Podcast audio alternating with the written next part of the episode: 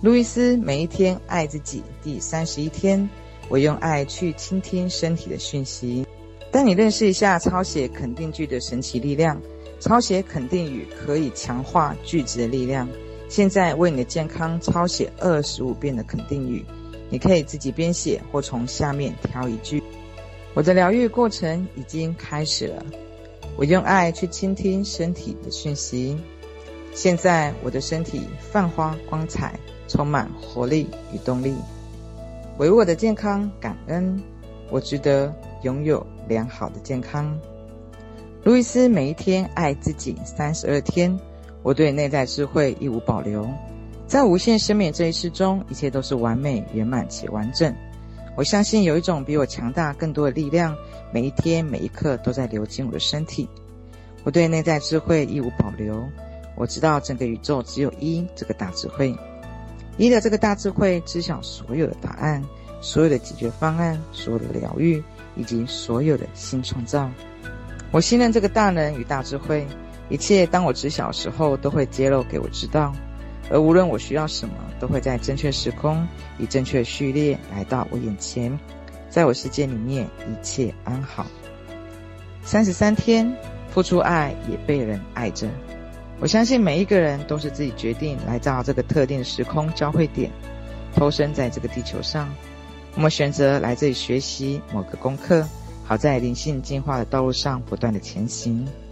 要让生命历程以正面正向的健康的方式展开，其中的方式就是声明自己的个人真相，选择摆脱自我设限的那些信念，他们会一直否认你所渴望的那些优势。声明你要撤销负面思维模式，直到你放下你的恐惧与重担。到目前为止，我一直都很相信以下这些观念，这些也对我很管用。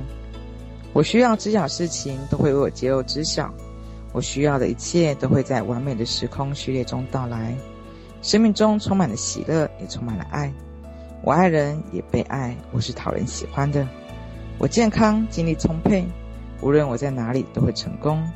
我愿意改变，也愿意成长。在我世界里面一切安好。34天，我的高我对操控以及愧疚是免疫的。帮助人们摆脱愧疚感是我的重要工作。只要你认为自己不配，继续怪罪自己，就会持续受困在一个对谁都没有好处的故事里面。罗伯特问路易斯，那愧疚感有积极的用处吗？他回答，愧疚感唯一的积极作用就是提醒你，你已然忘了自己的真实身份，是时候该记得你是谁了。愧疚感是一个警讯，当你偏离自己的真实本质，或是行为不是出于爱的时候，愧疚感的警声就会响起。愧疚感不具任何的疗效作用，对自己做过事或别人对你做过事产生愧疚感，并不会让事情一笔勾销。愧疚感也不会让过去变得更好。你的意思是我们永远都不应该有愧疚感吗？路易斯回答说，当然不是的。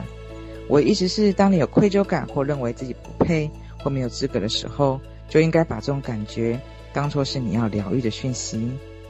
那我们应该如何疗愈我们的愧疚感呢？路易斯回答说，就是宽恕。35天，我的事业就是做我喜欢的事情。我把自己的事业交给神的大智慧来管理，不论从世俗上的标准来看，我是否拥有自己的事业，我都是这个神圣智慧的器皿。一的大智慧是唯一的，而这个大智慧在我们太阳系的历史来有过洋洋洒洒的辉煌记录，数百万年来一直引领着每个星球，沿着有序和谐的路径在运行着。我愿意把这个大智慧当作我的合作伙伴，与强大的大智慧共事，我乐得轻松自在。我从这个大智慧得到了所有答案，所有的解决方案，所有的疗愈，以及所有的新创造的与新点子，让我事业能够如此成功，充满了喜乐与祝福。36天，我信任自己所有的生命历程。自从我踏上灵性道路的第一步，就觉得凡事都不受我掌控了，我也不需要试图掌控什么。生命总是给我需要一切，而我就只是回应出现所有的事情。经常有人问我当初是怎么创办赫氏书屋的，他们想知道我从创造公司到今天的全部细节。我的答案始终不变，我接电话，拆邮件，处理眼前的事情，我就是这样生活的。就像人生只是一步接着一步去处理好每一件当下事。